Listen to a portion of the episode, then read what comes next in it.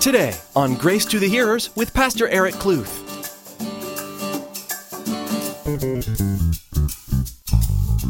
You're going to fire that person because they're what? Starts with an L. Lazy. They're lazy. There are opportunities, you guys, to get involved with the Lord, but we slide into this thinking it will come to us or somebody else will do it. Be active, do not sit. I understand there's a time for rest. Yes, there is a time for rest. Do we sit waiting for God's promises to come to us? Or are we actively seeking after Him? Pastor Eric shares in his message about how Jonathan took actions to fight the Philistines while his father Saul sat waiting. Much like Jonathan's example, our recipe for success comes from stepping out in boldness. Well, let's join Pastor Eric for part one of his message in 1 Samuel 14. I titled the message The Recipe for Accomplishment. Now, who here likes to cook?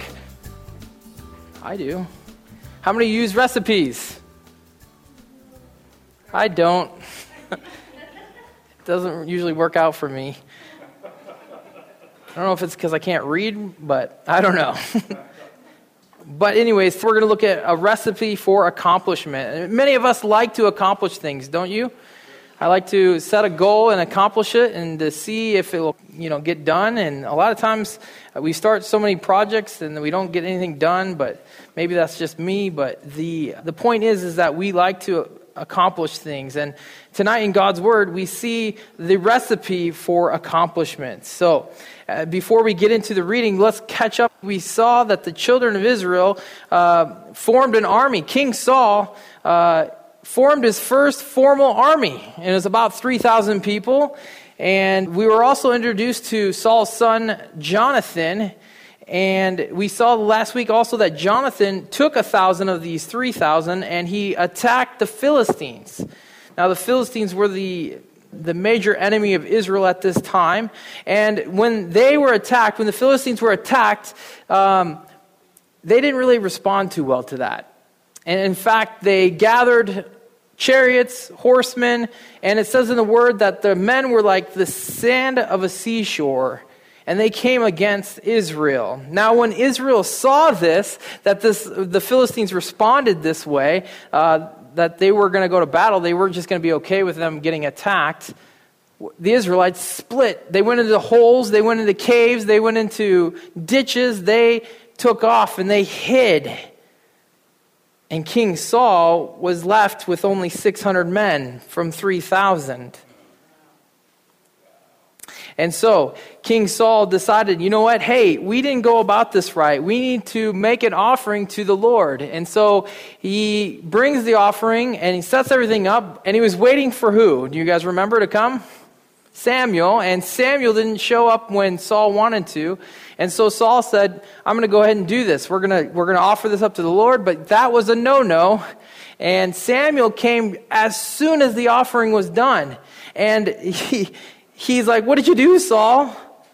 And Saul's like, I, I, had, I couldn't wait. You know, we had, I felt compelled to do this. He was moved by feelings versus just being obedient to God.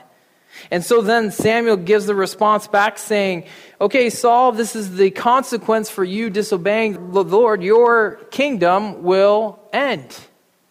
Your, your rule will end. It will not carry on harsh words to hear, right? Tough words to hear.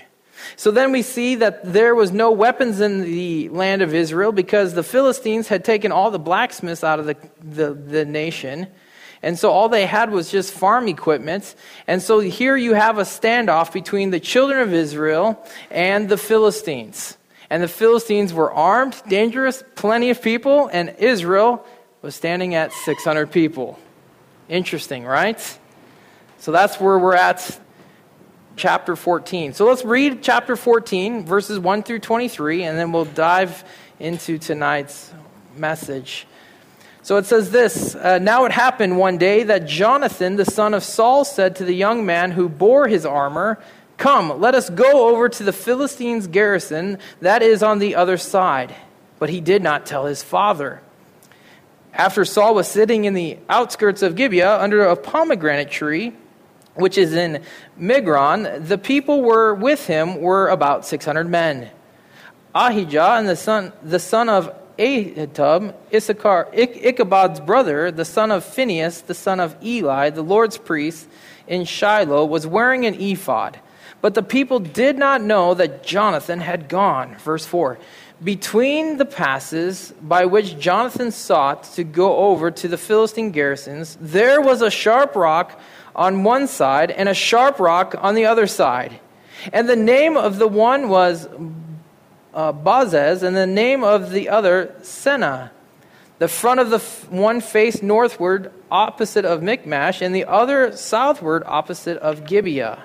Verse 6 Then Jonathan said to the young man who bore his armor, Come, let us go over to the garrison of these uncircumcised. It may be that the Lord will work for us, for nothing restrains the Lord from saving by many or by few.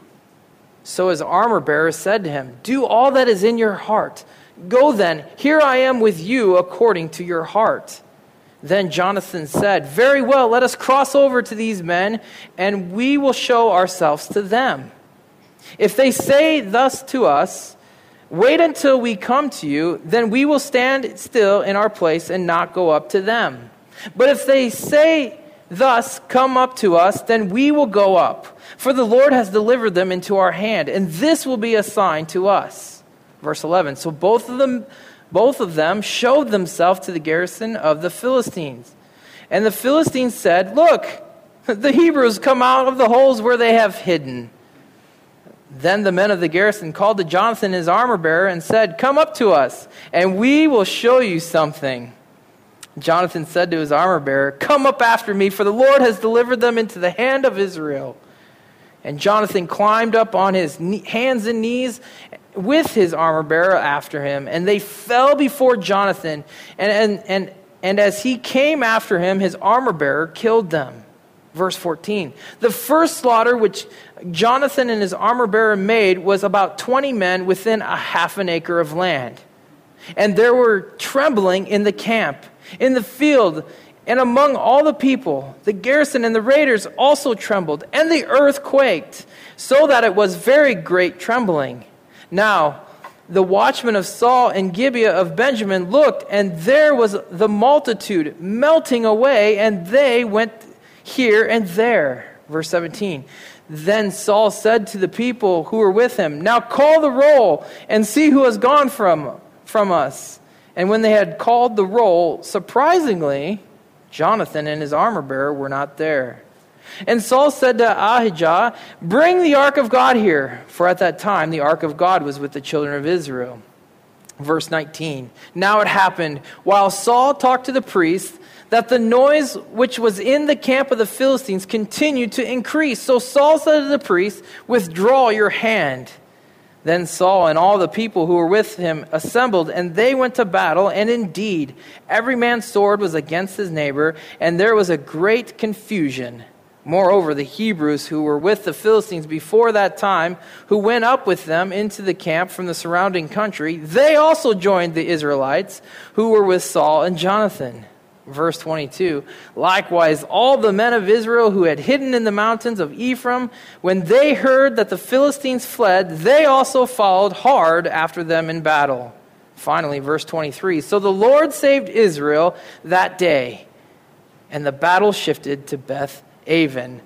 Father God, Lord, we just thank you for your word tonight. And I pray right now, Lord, as we dive into your word deeper, Lord, into this story that is amazing, that our hearts would be open to you, that we would hear from you tonight, God. Prepare us from your, for your word.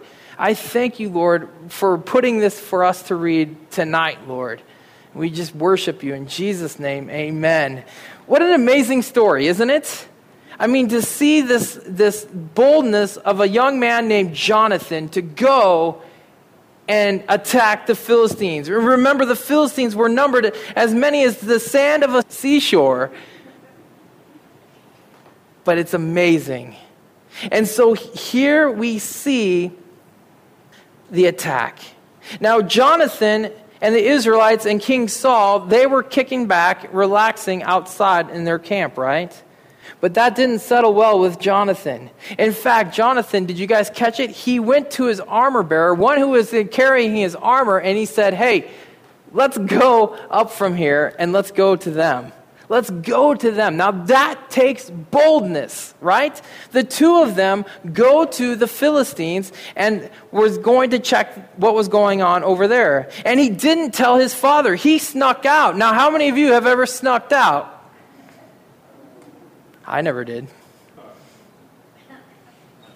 This guy does. No, I'm just kidding. No, come on. Jonathan didn't tell his dad because what would Saul had said? What do you think he would have said? No way, you're not going over there. Because Saul is not a bold guy, okay? And we've learned this, kind of starting to learn this in the past chapters. And, and so Jonathan didn't tell his dad. He snuck out. Meanwhile, back at the camp, Saul was underneath a pomegranate tree, sitting underneath that tree, okay? And then he had his priest who was hanging out with him, and the 600 people that were still with him uh, called their army. But then Jonathan and his armor bearer come, and there's two giant rocks, you know, and they have names. Rocks have names, I guess. But for a, a military minded guy, these rocks would play into part because they knew that he knew in his, in his mind that if he could draw them into this uh, between these two rocks, then he would have an easier chance to battle against them because it surrounded. He kind of made this area where it was like secluded. And so then Jonathan then makes a bold request, didn't he, from his armor bearer? A bold request. He says this He goes, Come, let us go over to the uncircumcised, for the Lord will work for us. He will work for us because there is nothing that restrains God. There is nothing that restrains God from saving many or few. There's nothing that would restrain the Lord. And the thing is, is amazing to me is that his young armor bearer agreed to this. He says in verse 7 Do all that is in your heart. If you were leading a new journey and you had some help with you, somebody coming alongside of you, what is, the, what is the main thing that you want from those who are following you? Support. And support is what Jonathan got. He got support from his armor bearer. You know what? This sounds crazy. There's only two of us, and there are so many Philistines, and they are, they are equipped to wipe us out. But you know what? If it is in your heart, Jonathan, I'm going with you. I'm going with you. And so, sure enough, you know, Jonathan comes up with this plan. He says, you know what? If we go to them, we present ourselves to them, and they say, wait there, we're coming to you. Uh, armor bearer, we're going to wait for them. Okay. But if they say, come to us, what are we going to do? We're going to go to them. All right, sounds like a plan. I bet they were pumping up, you know, banging each other's chests, you know, you know, and just like, yeah, way to go. We're ready to battle these guys. and so we see that the Philistines see them and they say in verse 11, Look, the Hebrews are coming out of their holes. How, how interesting. The, the Israelites are coming out of their holes. Hey, we're going to come up to you guys. Okay, man, it's on now because remember if I said, if they come up to us, the Lord is with us and he will deliver us. And so when Jonathan heard the words that we are coming up to you, how do you think he was feeling at that moment? Like, it's on like Donkey Kong, and God's to win. He's to whip these guys. I mean, that's what I would have been like. Hopefully, I would have been like that because this is intense. Man, Jonathan gives the plans. The Philistines are on their way, and it says that Jonathan climbed on his hands and knees onto the rocks, and then they came before the Philistines, and then the battle takes place. And then the, Jonathan and the young armor bearer defeat about 20 men in a half an acre. That's not a lot of room, okay? A half an acre. And then we see that the Lord then comes in and does the rest. He comes in and he sends mass confusion amongst the Philistines. Now, by the way, this is not the first time that God has sent confusion into the enemy of Israel. If you have some time this coming week, check out 2 Kings 6:18 and you'll see confusion that God brings. So God not only strikes the Philistines with confusion, but then he sends the earth to quake. And so at this point, the Philistines have become afraid. They've become fearful. And then we see that every neighbor was against itself and they were fighting each other because there's so much confusion going on. Meanwhile, Saul looks out and from his little tree and he sees what's going on over there. The people, the Philistines, are melting away. They're melting away. What is going on? I need the ark of God right now. Please, somebody. Then his priest comes in and he says, you know, put your hand on this thing and see what we should do. Well, you see that the Philistines are running. Why not just go attack? But he was trying to be spiritual in a sense and figure it out. And then he tells the priest, after he sees this thing continue to roll right before his eyes, take your hand off the ark and let's go. and so they go and they fight. They fight and then we see in verse 23 uh, the Lord saved Israel that day. The Lord saved them. And we see the Israelites, even within the Philistines that had been with them, the Israelites were in the mountains. They all came out and they fought. And the Lord gave a great battle. What an, again, what an exciting passage of Scripture. Within this passage, you guys, I see the recipe for accomplishment. And like I, I, mentioned earlier before in the start of this, I love to cook, but I hate to follow recipes. I'm more of a messy cook. You know, this looks good. I don't know what that would taste like, but let's throw that in there. And by the grace of God, it tastes good, you know? My family doesn't complain. Maybe because it's all the food that we have. I don't know. But if you only, picture this if you're a recipe follower and you only use one ingredient, how's your recipe going to come out? One, here's your recipe card. You know, I don't know, spaghetti, meatballs. But you can only use one thing. How's that going to turn out? It's going to be nasty. It's going to be, I don't even think you can complete it. And so the recipe idea applies to our life with the Lord. We often see opportunities that lie across from us all the time. We, everybody has opportunities in this life. Okay, and opportunities can also mean challenges and battles, trials, and all this. Uh, opportunities are always around a man or a woman. And many times we sit on one side of the opportunities, and we often say, or I often say, I want to be used by God. I want to be used by God. I want Him to use me in a huge way. You know? Uh, and then I often I've asked my question, uh, the question to the Lord is, why aren't you using me right now? You know? What, I want to be used, you know, uh, but why aren't you using me? You know? In this passage, God reveals the recipe for accomplishment for those opportunities. Those opportunities that you see the opportunity in front of you, and you see, you know, could go this way or that way, but you're not really sure because you're just sitting there. But God has given us the recipe to accomplish these opportunities. So let's look at this recipe. Once you have this recipe, you know, uh, you can feel free to pass it on to your friends, your loved ones, and all that, because that's what people do with recipe cards, right? I don't even know if there's such thing as recipe cards anymore or cookbooks. It's all on the internet. But as Julia Child would say, first we're going to look at the recipe card, right? That's my Julia Child impression. So, the first thing we need to do to see how to do a great accomplishment is see this be active. Be active. Do not sit. Because Jonathan did not sit around, did he? No, he did not. He saw the Philistines out there. He knew that he had to go out, and, and, his desire was like, we need to fight these guys. But the opposite side was what? His dad, the king, and he was just sitting there, just sitting there underneath the pomegranate tree, waiting for the opportunity to come to him.